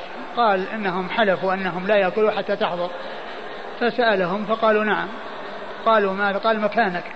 يعني إنهم يعني في مكانه وأنهم يريدون أن يأكلوا معه وأن يكون أكلهم معه لا يأكلون بدون حضوره. ف فحلف ألا يطعمه وحلفوهم ألا يطعموه. فكل واحد حلف ألا يأكل حتى يأكل. ف لما قالوا لما حلف وهم حلفوا بعده يعني قال ما رأيت إيش؟ ما رأيت ما رأيت في الشر كالليلة قط. ما رأيت في الشر كالليلة قط. يعني هذا الذي حصل من حصول التحالف. يعني هذا حلف إنه ما يأكل وهذا حلف إنه ما يأكل. وكل واحد يعني أثر على صاحبه في آه، حلفه عليه أو حلفه لا يأكل. ثم قال قربوه وأكل. يعني بدأ بالأكل.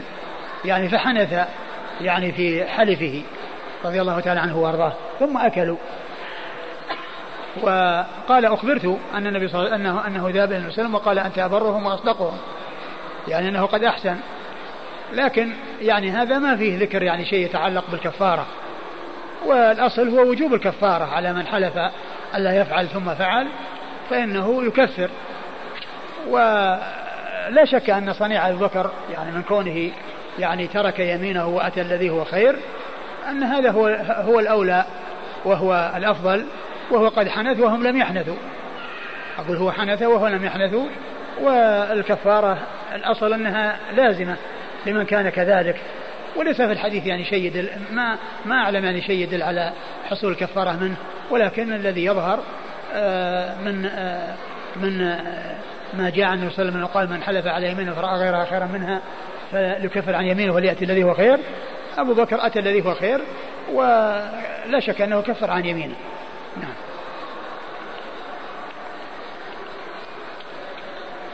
قال حدثنا مؤمل بن هشام. مؤمل بن هشام هو ثقة أخرج البخاري وأبو داود والنسائي. ثقة أخرج البخاري وأبو داود والنسائي. عن إسماعيل. عن إسماعيل بن عليا إسماعيل بن إبراهيم بن عليا ثقة أخرج أصحاب الكتب الستة. عن الجريري. عن الجريري وهو سعيد بن إياس وهو ثقة أخرج أصحاب الكتب الستة. عن أبي عثمان. عن أبي عثمان النهدي عبد الرحمن بن مل وهو ثقة أخرج أصحاب الكتب الستة. أو عن أبي السليل عنه. أو أبي أو عن أبي السليل عنه وهو أبي السليل. ضريب بن نقير. ضريب بن نقير وهو ثقة أخرجه مسلم وأصحاب السنن. ثقة أخرجه مسلم وأصحاب السنن. عن عبد الرحمن بن أبي بكر. عن عبد الرحمن بن أبي بكر الصديق يعني رضي الله تعالى عنهما وحديثه أخرجه أصحاب كتب الستة. الأخ يقول هل هذا من لغو اليمين؟ لما جاء أبو بكر رضي الله عنه. لا مو من لغو اليمين لأن هذا شيء مقصود ومعزوم عليه. نعم. وقول أبي بكر رضي الله عنه ما رأيت في الشر كالليلة قط هل هذا من باب سب الدهر؟ لا لأنما يعني هذا الذي حصل هذه الليلة يعني شيء مو طيب.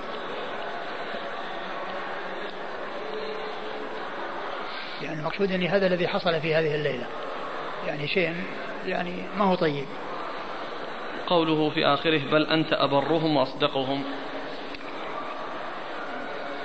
أنا حنث في يمينه. نعم. حنث في يمينه. نعم لكنه يعني من ناحية أن أن أنها طبعا أتى الذي هو خير والذي أتى الذي هو خير يعني حصل منه البر.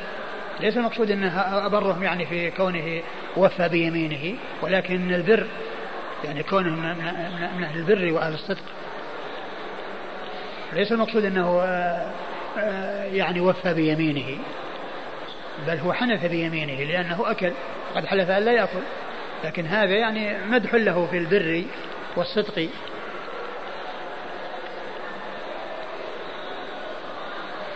قال رحمه الله تعالى حدثنا ابن المثنى قال حدثنا سالم بن نوح وعبد الأعلى عن الجريري عن أبي عثمان عن عبد الرحمن بن أبي بكر رضي الله عنهما بهذا الحديث نحوه زاد عن سالم في حديثه قال ولم يبلغني كفارة.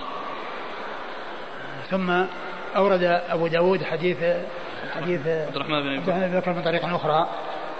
آه وهو مثل الذي قبله وزاد أنه قال لم يبلغني كفارة.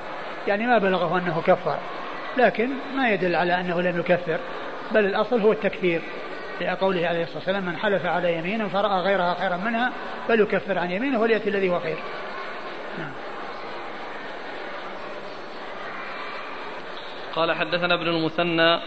ابن المثنى هو محمد المثنى العنزي أبو موسى الملقب الزمن. هو ثقة أخرج له أصحاب الكتب الستة بل هو شيخ لأصحاب الكتب الستة. عن سالم بن نوح. عن سالم بن نوح وهو صدوق له أوهام. صدوق له أوهام أخرج حديثه. البخاري في الأدب المفرد ومسلم وأبو داود والترمذي والنسائي. البخاري في الأدب المفرد ومسلم وأبو داود والترمذي والنسائي. وعبد الأعلى. وعبد الأعلى بن عبد الأعلى ثقة أخرجه أصحاب الكتب الستة. عن الجريري عن أبي عثمان عن عبد الرحمن بن أبي بكر. وقد مر ذكرهم.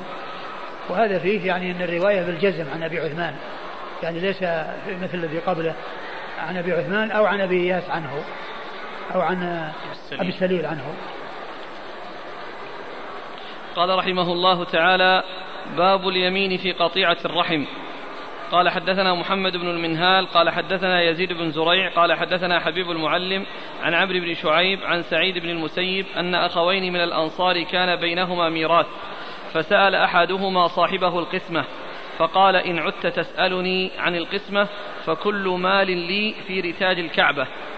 فقال له عمر إن الكعبة غنية عن مالك كفر عن يمينك وكلم أخاك. سمعت رسول الله صلى الله عليه وآله وسلم يقول لا يمين عليك ولا نذر في معصية الرب وفي قطيعة الرحم وفيما لا تملك. ثم ورد أبو داود هذه الترجمة باب اليمين في قطيعة الرحم. اليمين في قطيعة الرحم. يعني أولا حصول اليمين في قطيعة الرحم لا تجوز والوفاء بها إذا وجدت لا يجوز.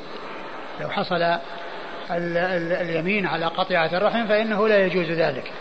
يعني لا يجوز له أن يفي بهذه اليمين وإنما يكفر عن يمينه ويأتي الذي هو خير. وأورد أبو داود حديث عمرو حديث عمر بن الخطاب. نعم. حديث عمر بن الخطاب رضي الله عنه رجلين اختصما إيش قال؟ أوله عن سعيد. نعم عن سعيد. قال اختصما أن أخوين من الأنصار كان بينهما ميراث. نعم. فسأل أحدهما صاحبه القسمة نعم. فقال إن عدت تسألني عن القسمة فكل مال لي في رتاج الكعبة. قال آه، اختصم رجلان من الأنصار في ميراث كان بينهما وطلب أحدهما القسمة. فالثاني الذي آه، يعني لم يرد القسمة قال إن عدت آه، تسألني يعني عن هذا الذي سألتني عنه القسمة فكل مالي في رتاج الكعبة يعني أنه يعني لمصالح الكعبة أو وقف على مصالح الكعبة. ف قال النبي صلى الله عليه وسلم فقال له عمر إن الكعبة غنية عن مالك. فقال له عمر إن الكعبة غنية عن مالك. إن الكعبة غنية عن مالك يعني لأن هذا ال... الذي حصل يعني ما حصل يعني آآ إلا على قطيعة رحم. قال إيش؟ إن الكعبة غنية عن مالك كفر عن يمينك وكلم أخاك. كفر عن يمينك وكلم أخاك. وكلم أخاك؟ نعم. كفر عن يمينك وكلم أخاك يعني في آه، الشيء الذي آه، امتنعت منه.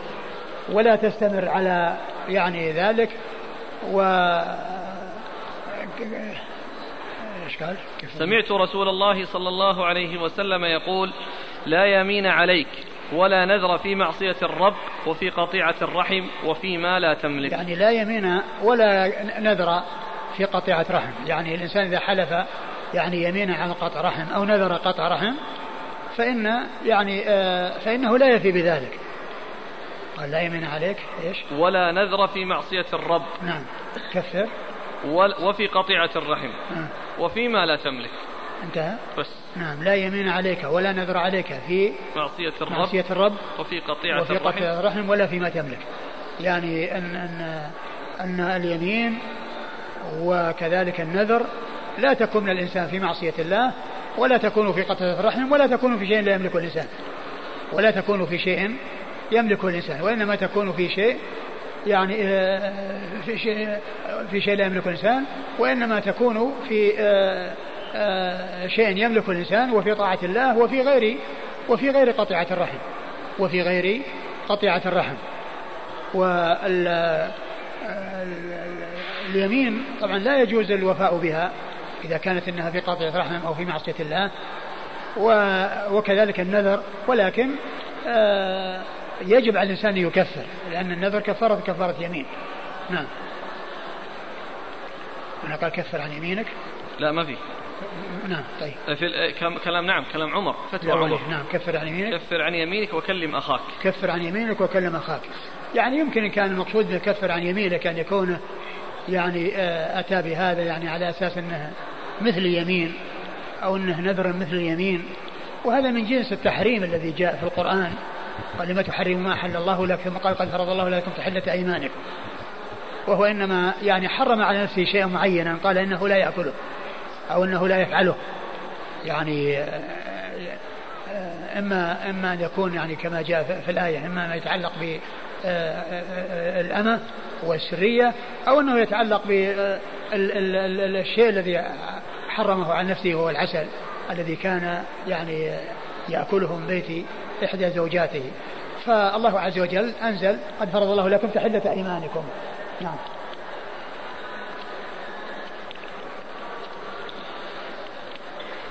إذا يعني خرج كما يقول الخطابي أن النذر إذا خرج مخرج اليمين كان بمنزلة اليمين في أن الكفارة تجزئ عنه اي نعم هو جاء حديث أن النذر هنا الآن يعني في الحديث إيه؟ لأن السائل يقول إيه؟ أين اليمين حتى يؤمر بالكفارة؟ اي نعم يعني كون كون قال إن كذا يعني إن عدت تسالني نعم. عن القسمة نعم. فكل مال لي في رتاج نعم. الكعبة. نعم. قال حدثنا محمد بن المنهال يعني من قبيل يعني من قبيل من قبيل التحريم الذي مثل ما قال الرسول حرم على نفسه أن لا يأكل هذا الشيء وسمي يمينا. نعم. قال حدثنا محمد بن المنهال. محمد بن المنهال هو ثقة أخرج البخاري ومسلم وأبو داود والنسائي. ثقة أخرج البخاري ومسلم وأبو داود والنسائي. عن يزيد بن زريع. يزيد بن زريع ثقة أخرج أصحاب في الستة. عن حبيب المعلم. حبيب بن بن ذكوان. بن ذكوان. لا.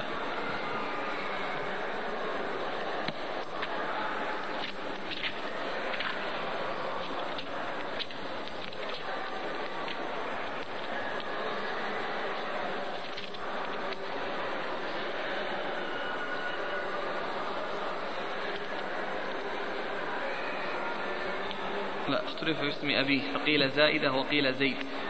قيل زائدة وقيل زيد؟ آه. وهو ثقة أخرج له؟ صدوق أخرج له أصحاب الكتب. وهو صدوق أخرج له أصحاب الكتب الستة.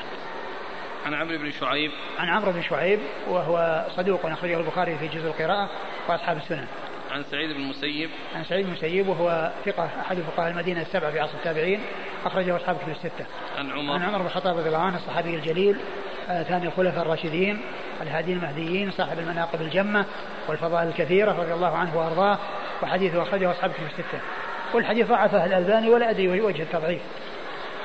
ما أدري وجه تضعيفه.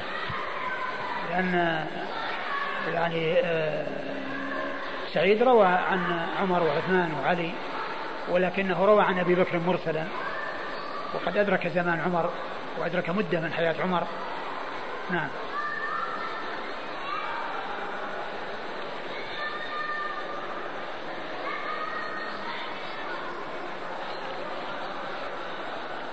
قال حدثنا أحمد بن عبدة الضبي قال حدثنا المغيرة بن عبد الرحمن قال حدثني أبي عبد الرحمن عن عمرو بن شعيب عن أبيه عن جده رضي الله عنه أن رسول الله صلى الله عليه وآله وسلم قال لا نذر إلا فيما يبتغى به وجه الله ولا يمين في قطيعة رحم. ثم ورد أبو داود حديث عمرو بن شعيب عمرو بن شعيب عن أبيه عن جده رضي الله عنه عبد الله بن عمرو بن العاص أن النبي صلى الله عليه وسلم قال لا نذر في معصية الله ولا لا نذر إلا فيما يبتغى به لا وجه نذر الله. إلا فيما يبتغى به وجه الله. ولا, ولا يمين في قطيعة رحم ولا يمين في قطيعة رحم لا نذر إلا فيما يبتغى به وجه الله ولا قطيع ولا ولا يمين الا ولا يمين في قطيعة رحم يعني لا لا يحصل هذا ولا هذا. اليمين لا تكون إلا في قربة وفي طاعة لا تكون في معصية وكذلك أيضا اليمين لا تكون لا تكون في قطيعة رحم وإنما تكون في أمر مباح وأمر سائغ. وأمر مشروع وأما الأمر المحرم فلا ينذر ولا يحلف لا حلف فيه ولا نذر. نعم. والجميع كما تقدم في الكفار. نعم. كله في كفار. قال حدثنا أحمد بن عبدة الضبي.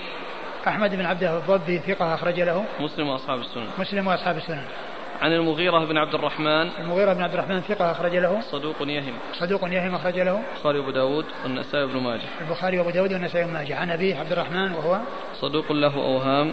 صدوق له أوهام أخرج حديثه. البخاري في الأدب المفرد وأصحاب السنن. البخاري في الأدب المفرد وأصحاب السنن. عن عمرو بن شعيب عن أبيه. عمرو بن شعيب مر ذكره أبوه هو شعيب بن محمد بن عبد الله بن عم بن عمرو بن عبد الله بن عبد الله بن عمرو وهو صدوق أيضا كابنه.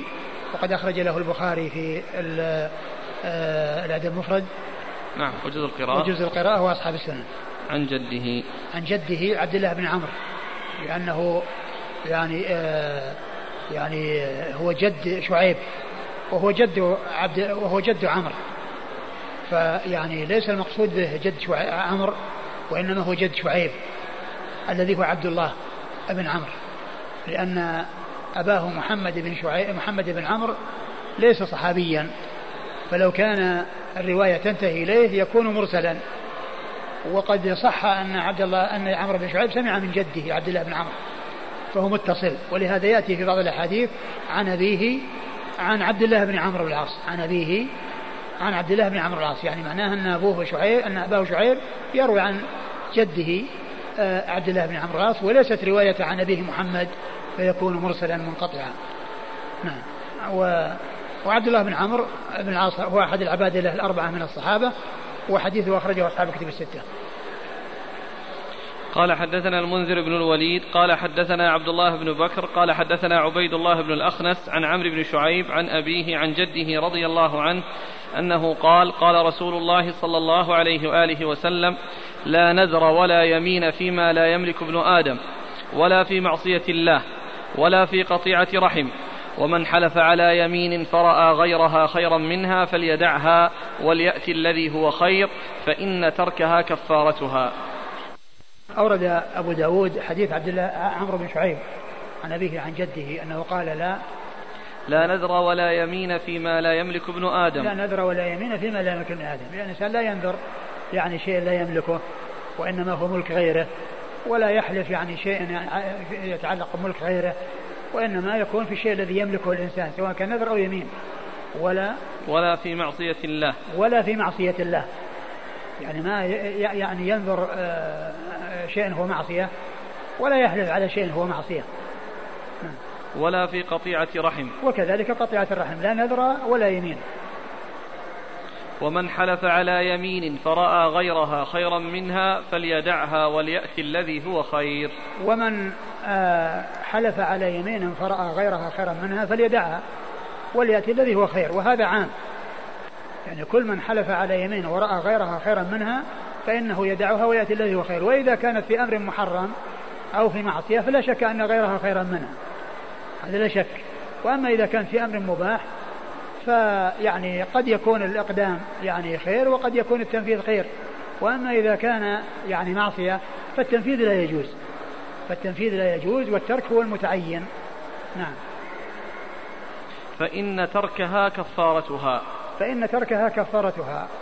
يعني هذا آآ آه، آآ آه، هذا لا يعني لا يدل على أنه أنه لا كفارة على من نذر يعني معصية.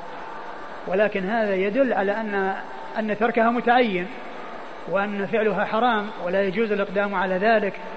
وكل إنسان يعني يتركها من أجل الله يعني يثاب على ذلك. ولكن ذلك لا يغني عن كون الإنسان يكفر يعني عن يعني النذر الذي نذره والنذر كفارة كفارة يمين.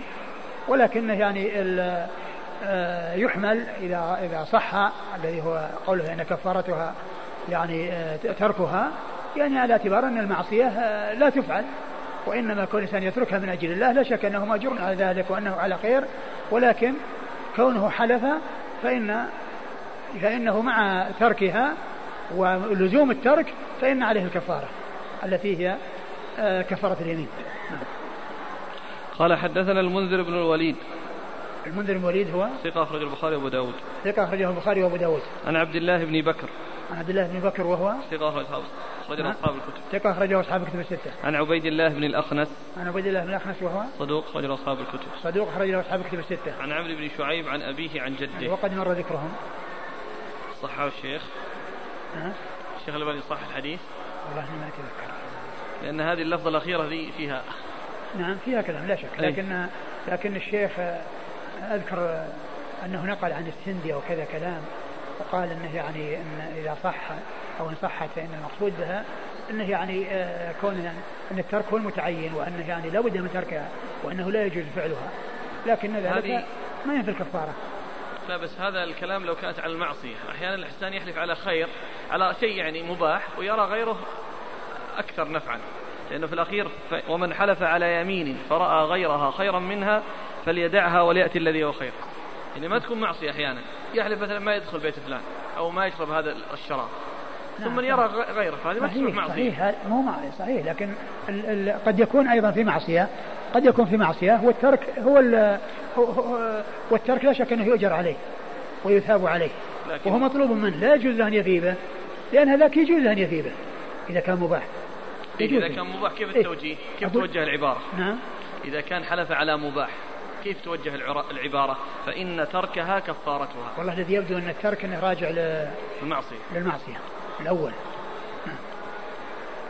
قال أبو داود الأحاديث كلها عن النبي صلى الله عليه وسلم وليكفر عن يمينه إلا فيما لا يعبأ به.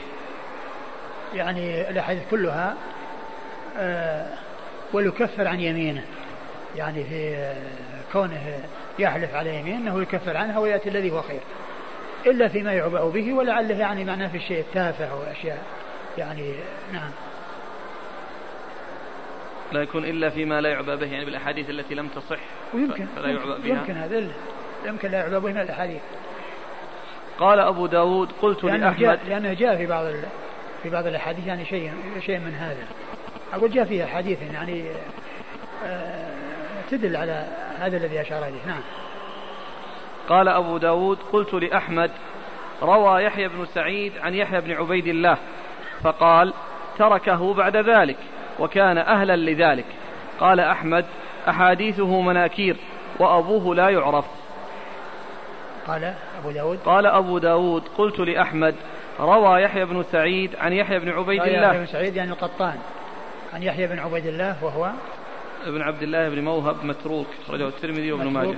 أخرجه الترمذي وابن ماجه. نعم. فقال تركه بعد ذلك. يعني أن يحيى بن معين تركه بعد ذلك. يحيى بن سعيد. يحيى بن سعيد. تركه بعد ذلك. يعني أنه روى عنه ولكنه تركه بعد ذلك.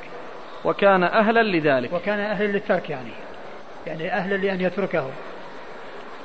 قال أحمد أحاديثه مناكير وأبوه لا يعرف. أحاديثه مناكير وأبوه لا يعرف. نعم مجهول. ولكن كلمة مناكير عند الإمام أحمد يعني آه، لها اصطلاح. يعني إذا قال حديثه مناكير آه، إذا كان أنه ليس معروف مثلا مثل هذا الذي الذي هو متروك. يعني آه، يكون على الجادة لكن له اصطلاح. يعني له لبعض أهل العلم أنه يطلق المنكر أو المناكير على التفرد على ما يكون به التفرد. وأنه يعني تفرد يعني بأشياء يعني ينفرد بها عن غيره ولكنها لا تكون مردودة. لأن تفرده محتمل لأن تفر من تفرده محتمل يعني أحاديثه مقبولة. وقد ذكر هذا الحافظ عند في مقدمة الفتح عن ترجمة بريد بن عبد الله بن أبي بردة. في ترجمة بريد بن عبد الله بن أبي بردة في مقدمة الفتح ذكر يعني هذا الاصطلاح عن بعض أهل عن بعض المحدثين.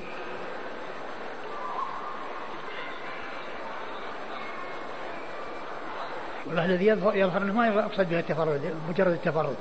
لأن هذا يعني طبعا ما دام إنه متروك وقال يعني إنه إنه تركه وكان أهلا للترك. لكن كان الكلام على حديث معين فيه رواية هذا الرجل. يعني إيش الآن ما مر معنا في الأسانيد يحيى بن عبيد الله. فوجه ذكر لعل المقصود ان في أشياء تتعلق بالشيء الذي لا يعبأ به. أي. ها؟ أيوه. ليس بثقة. اي بس إنه ما دام إنه الحين قالوا إنه وكان أهلا للترك تركه روى عنه وتركه وكان أهلا للترك. نعم. قال رحمه الله تعالى باب في من يحلف كاذبا متعمدا. قال حدثنا موسى بن إسماعيل قال حدثنا حماد قال أخبرنا عطاء بن السائب عن أبي يحيى عن ابن عباس رضي الله عنهما أن رجلين اختصما إلى النبي صلى الله عليه وآله وسلم. فسأل النبي صلى الله عليه وآله وسلم الطالب البينة فلم تكن له بينة فاستحلف المطلوب فحلف بالله الذي لا إله إلا هو. فقال رسول الله صلى الله عليه وآله وسلم بلى قد فعلت ولكن قد قد غفر لك بإخلاص قول لا إله إلا الله. ثم ورد أبو داود من حلف بالله في من يحلف كاذبا متعمدا. في من يحلف كاذبا متعمدا. يعني هذه ترجمة مطلقة. يعني أتى بها مطلقة من يحلف كاذبا متعمدا يعني ما حكمه. يعني قد يكون يعني يكون متعمد ولكنه قد يكون مغفورا له. ولكن هذا لا يقال يعني في كل أحد ولكنه في هذا الذي ورد عن النبي عليه الصلاة والسلام وفي قصة الشخص الذي قال بلى ولكن الله قد غفر لك. فهذا شيء يعني آه، جاء عن عن عن عن الوحي وعن آه، إطلاع النبي صلى الله عليه وسلم على شيء يعني حصل على خلاف الواقع. و وقال إنه فعلت يعني هذا الذي حلفت أنت لست صادقا فيه وإنما أنت كاذب في حلف ولكن الله غفر لك أنك قلت والله الذي لا إله إلا هو. ف يعني ذكرت الله أو ذكرت الشهادة مخلصا فكان يعني ذلك يعني كفارة لهذا الإثم الذي حصل لك. لكن هذا لا يقال في كل من يحلف يقول والله الذي لا إله إلا هو. لأن ذاك حصل به وحي ودل على حصول خلافة وأنه كان مخلصا أيضا. والرسول صلى الله عليه وسلم يعني قال إنك كنت مخلصا. فلا يعني يقاس عليه غيره ولا يقال إن غيره يكون كذلك ولا يقال إن هذا حكم عام. بل هذا حكم مقصور ومخصوص فيما ورد لأن فيه آه، آآ آه، فيه حصول شيء عن طريق الوحي وهو أنه أخبر بأنه قد فعل. وأنه ليس صادقا في ما حلف عليه وإنما هو كاذب فيما حلف عليه. ولكن هذا الكذب غفر له بسبب هذا الذي أضافه إلى اليمين من آه، الإخلاص لله عز وجل وكونه أتى بكلمة الشهادة مخلصا.